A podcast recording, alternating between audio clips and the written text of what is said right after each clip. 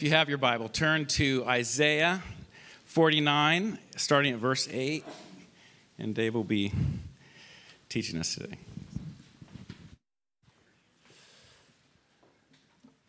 Isaiah 49, verse 8. We've been in Ezekiel, so you've found your way to the prophets recently. So it's just a couple books before uh, Ezekiel. Isaiah 49, verse 8. Why don't we stand for the hearing of the word today? And I'm going to read from verse 8 through verse 16. This is what the Lord says In the time of my favor, I will answer you, and in the day of salvation, I will help you. I will keep you and will make you to be a covenant for the people, to restore the land and to reassign its desolate inheritances to say to the captives, Come out, and to those in darkness, Be free. They will feed beside the roads and find pasture on every barren hill. They will neither hunger nor thirst, nor will the desert heat or the sun beat down on them.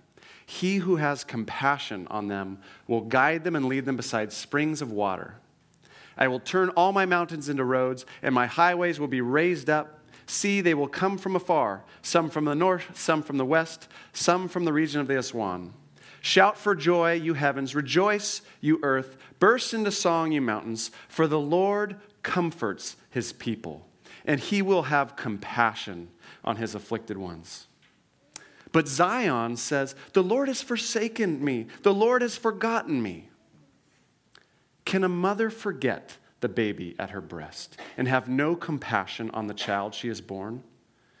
Even if she may forget, I will not forget you. See, I have engraved you on the palms of my hands. Your walls are ever before me. The word of the Lord, please have a seat.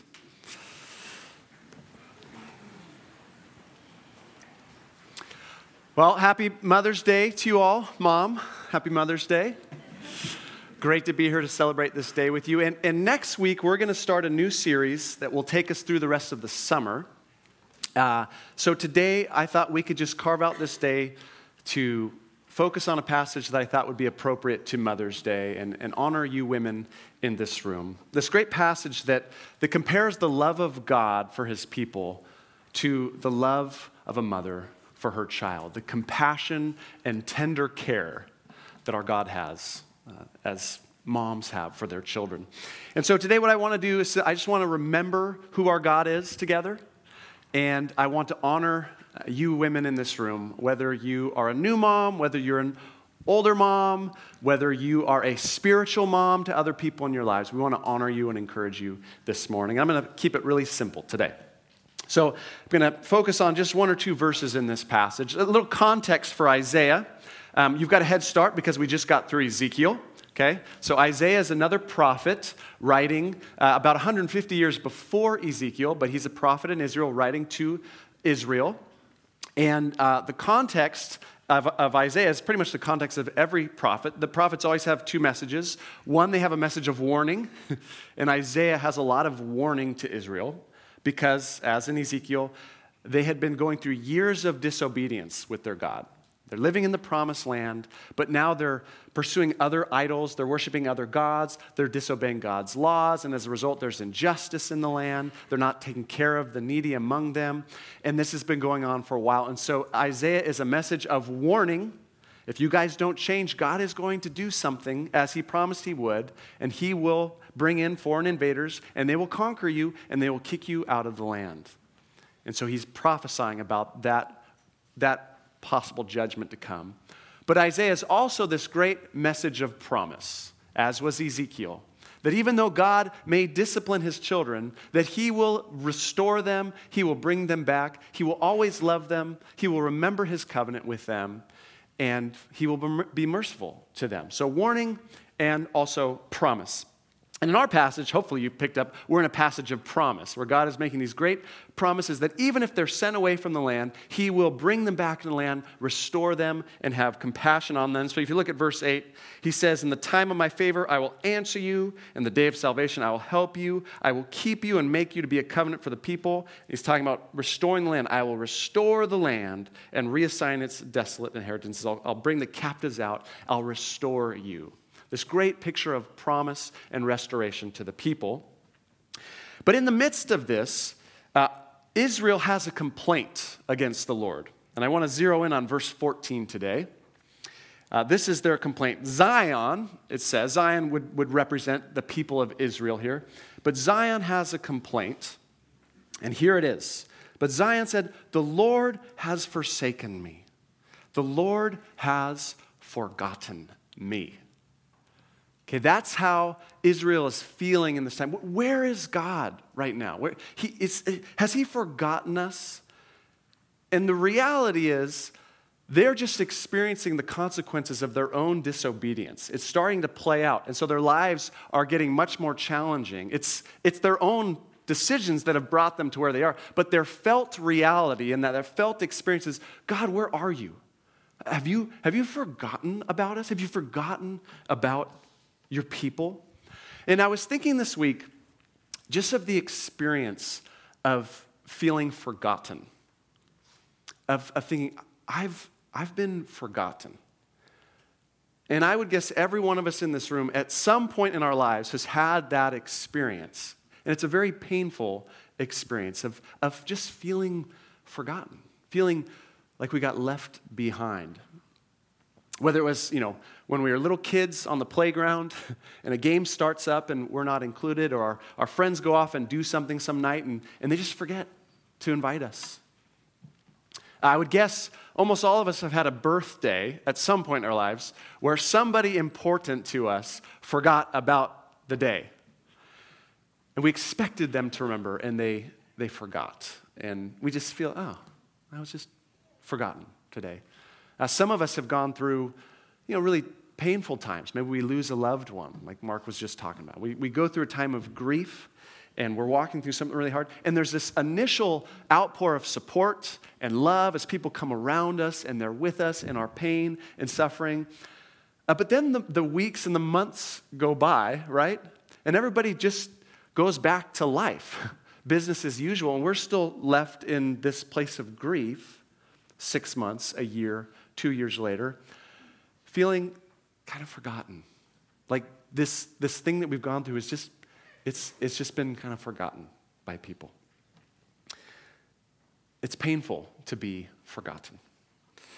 And on the flip side of that, it, it can be a really powerful experience, can't it, when somebody remembers us.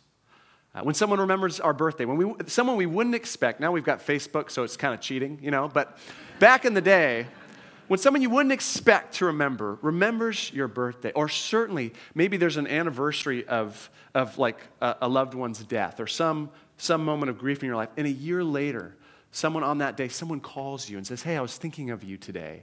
I just want you to know I'm praying for you. I love you. Uh, or even maybe something personal that you shared with someone. And three weeks, three months later, they call and say, Hey, how is that going? You're like, Oh, you, you were listening. You noticed me. You remembered me. There's, there's something so powerful about being seen and noticed and taken in and remembered. And Israel is wondering, God, have you, have you forgotten us? Have you forsaken us? Well, let's look at God's response. Love this very apropos for Mother's Day, of course, is why I chose the passage. Verse 15 God says to Israel, Can a mother forget the baby at her breast and have no compassion on the child she has borne? That is a rhetorical question, is it not? No, of course, a mother cannot forget the baby that she has nursed. Now, I'm uh, a father of three little girls, as most of you know, so I have seen uh, nursing up close and personal in the last, I guess I have a third hand account of nursing, which is probably as close as I should be to that. Um, or second, second hand account, maybe. I don't know how you, how you say that. But um, so I've been able to experience this with our three children. And I know this is not always the case for moms, but in my wife's case, this has been a very beautiful experience. And as a dad, it's so fun to watch what feels like this almost primal relationship, you know, where you've got this, you've got this little life that is so dependent and, and helpless. And then you have mom, and to me, it's this miracle. She has everything within her to, to give this little life everything that it needs. And there's this, this beautiful bond that can take place in those early months and years of, of motherhood. I love the word God uses here in verse 15 says, can a mother have no compassion? Uses that word compassion. And that word in the Bible is this, this deep inward feeling of, of tender affection, usually for someone who is in a place of greater uh, vulnerability and helplessness than you are. And I have certainly seen that play out in my wife in these early years. This compassion, this tender affection. Of course, you moms know that that does not end after nursing ends, but you continue to have this passionate care and concern for your children. It is the beautiful role of a mother. This compassionate concern, this, this unconditional love, this taking in of her children and loving them as they are. Uh, I wanted to reach out to a few friends this week. Uh, these are all guys, but I said, hey, I'd, I'd love to hear when you think of your mom, just and what she's meant to you, Give, you know, throw me just one or two phrases. What comes to mind? Just email them. I wanted to share a couple of their responses. I, I love this. I've got about four or five responses here. Here's what one person said When I think of mom, I think of a source of unconditional love and support. Someone that will genuinely hurt with her children in their lows and celebrate them in their highs. Another one, she is an example of a prayerful, grateful, and cheerful dependence on God. Another one, she prioritized us above her own comfort and well being. And I love what was said here. Uh, dads more often find ways, this is a young dad, okay, take that again. Dads more often find ways to escape into other things to maintain sanity, but moms are embedded in the mess of their children's lives. Another one, my mom laughs at all my jokes. No joke. And that's right. The world laughs when our jokes are funny. Mom laughs at all the jokes. One more, the two words were joyful sacrifice.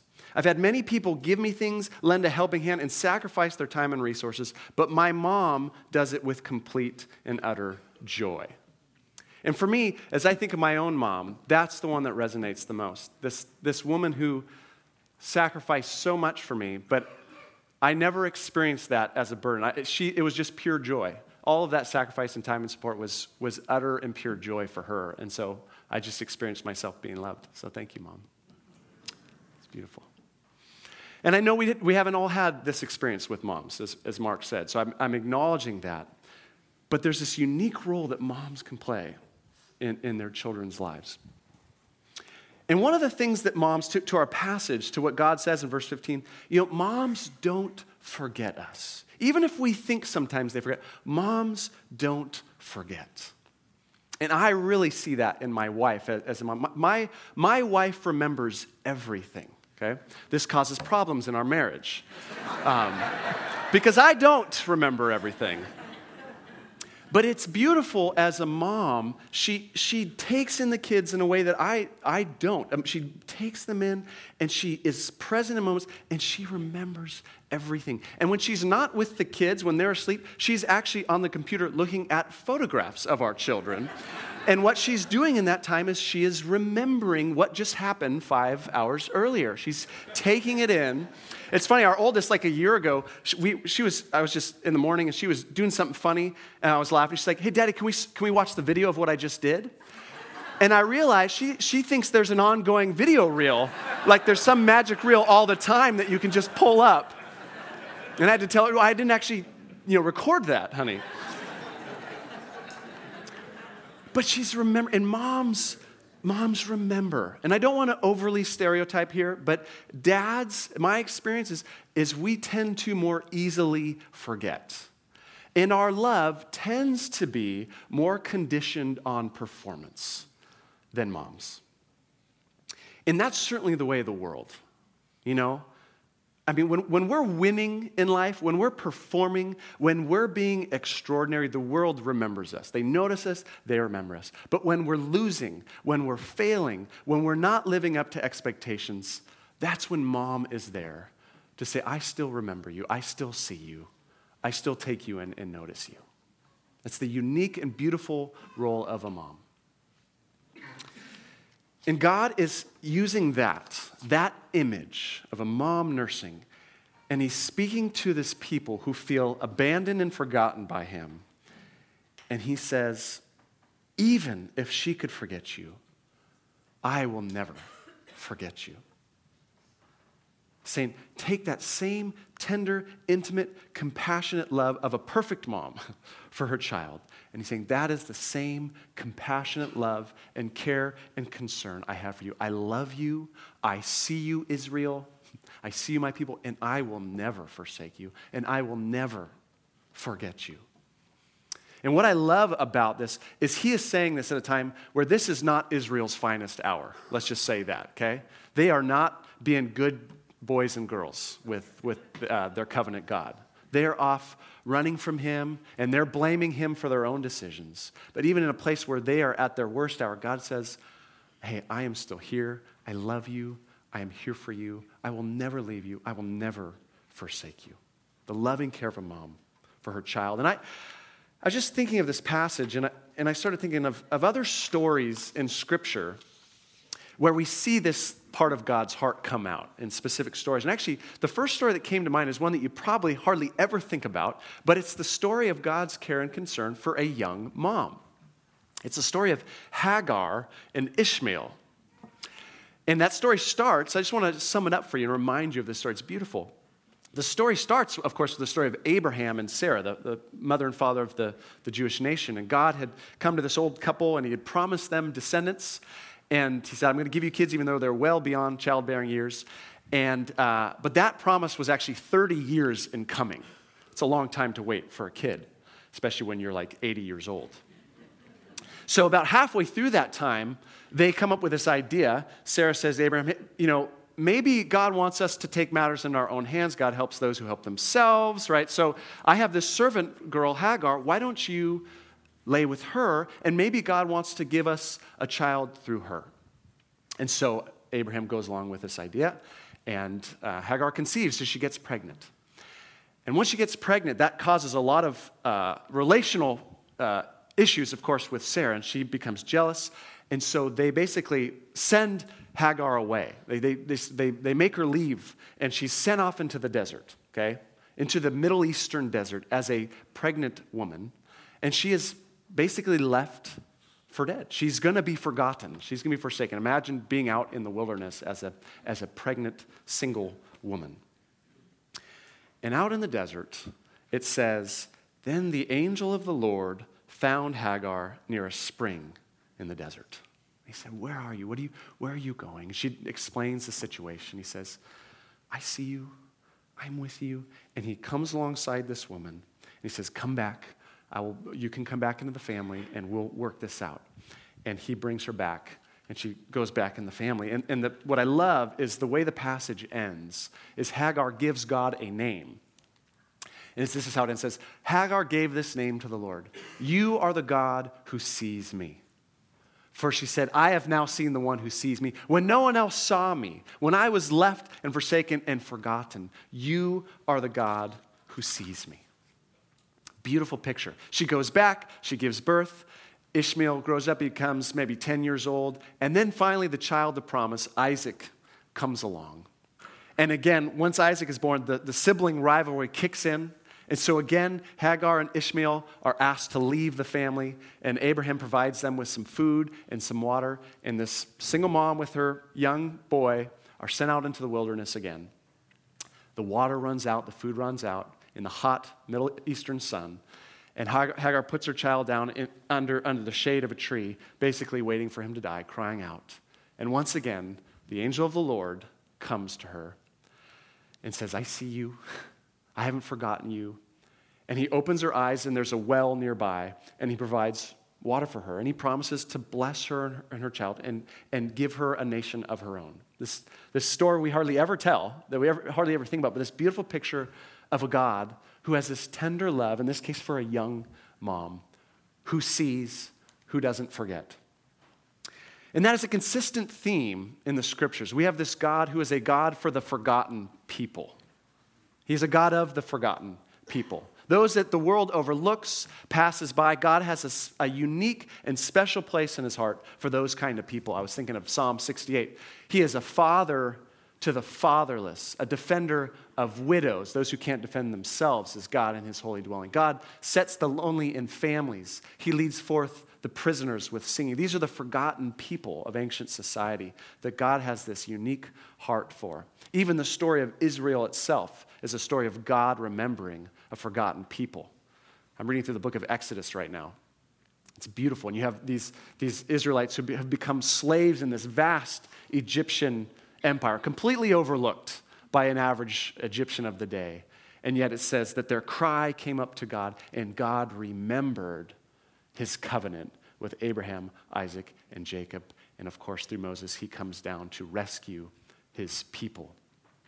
And as we move into the New Testament, you have Jesus himself, the embodiment of God in the flesh, who, who is this, this rabbi, this, this man for all the forgotten people of first century Jewish society, for the poor, for the blind, for the deaf, for the lepers. These are the untouchables, the, the people, you know, the prostitutes, the, the tax collectors. The, the forgotten people are finding a home with Jesus, experiencing his tender compassion and care, seeing them, taking them in, receiving them into relationship with himself.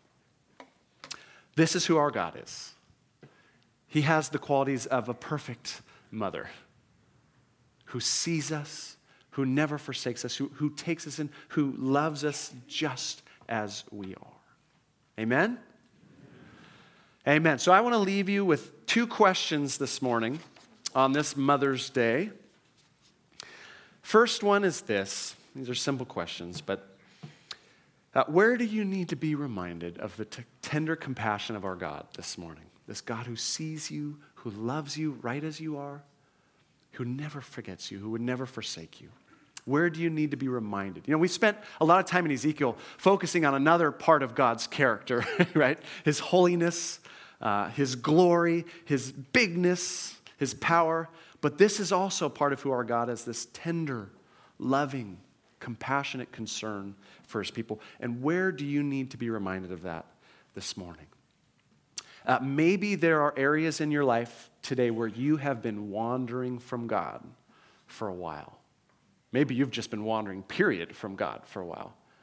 Or maybe there's specific areas where, if you're honest, you're like, yeah, I've just kind of drifted. And you're kind of wondering, I, I don't know how to get back. I, I, don't know what that looks like. I don't even know what he thinks about me right now. I, I, I don't know what it means to clean myself up enough to come back into God's presence. And I just want to remind you of the gospel that the minute you turn around, you have a, in this case, not a mother, but a father waiting with open arms who has all sorts of room for his children who return, who are messy, broken, not cleaned up. And he says, I love you. I haven't forgotten you for a minute. I love you. Come and, and be with me. These open arms.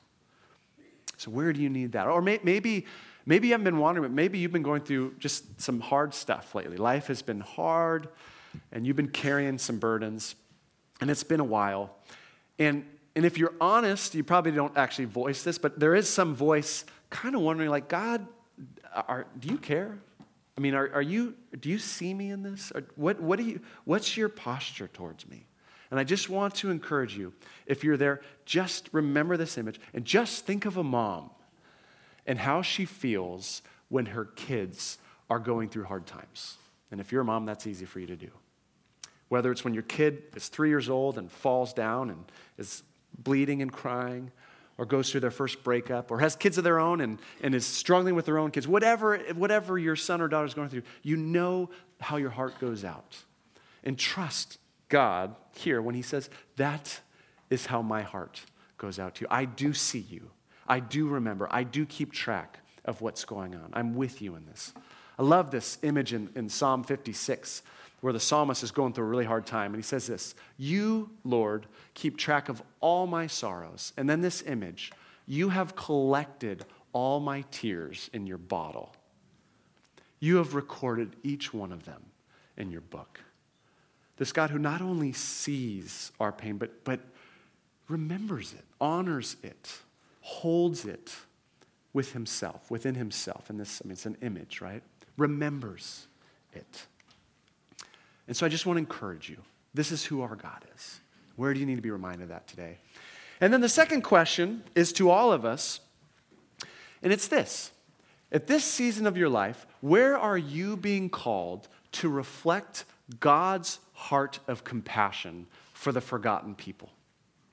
If we are the people of God, are we reflecting God's own heart for the forgotten people? Are you living life where you're you have a heart for those who are forgotten. I just want to remind you there's a lot of forgotten people in society today, especially where we live in Orange County. Okay? We're here and we value wealth, we value success, uh, we value achievement, we value busyness, we value entertainment. And, and if you can keep up with those things, um, you will be remembered and you will be noticed.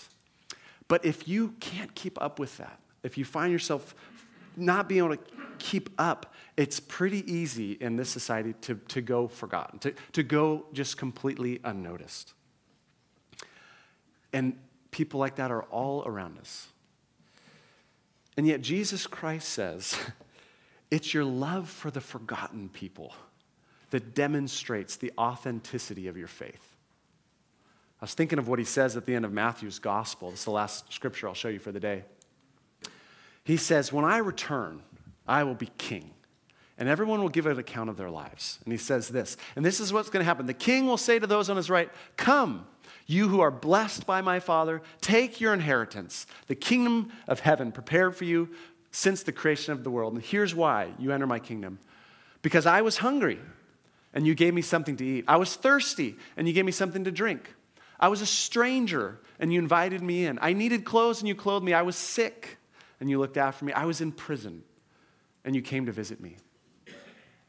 Because you looked out and saw not just those who had their lives together, but the, the, the vulnerable, the forgotten.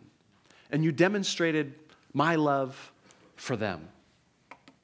And historically, the church has always been on the front lines of loving those people, the, the people that, that you know, the, the society doesn't think about. The church has always been on the front lines of that. And so I just want to remind you, I say, encourage you, where are you being called to love and serve those who are there? And I'm not, it doesn't have to be anything dramatic. I'm not talking about starting a new nonprofit ministry for orphans, okay, or anything like that.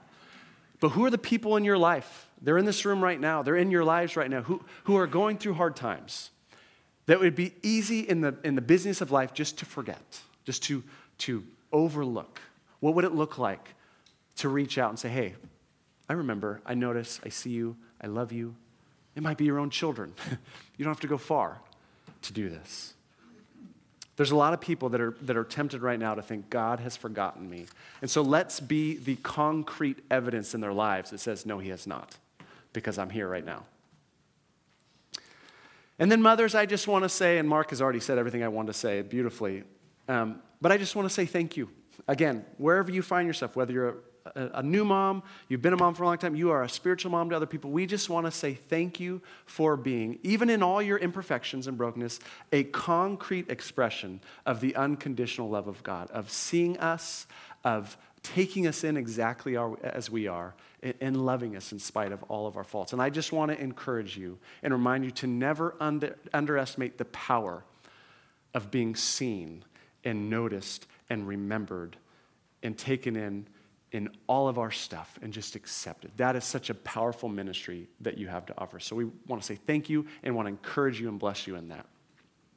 Let's pray.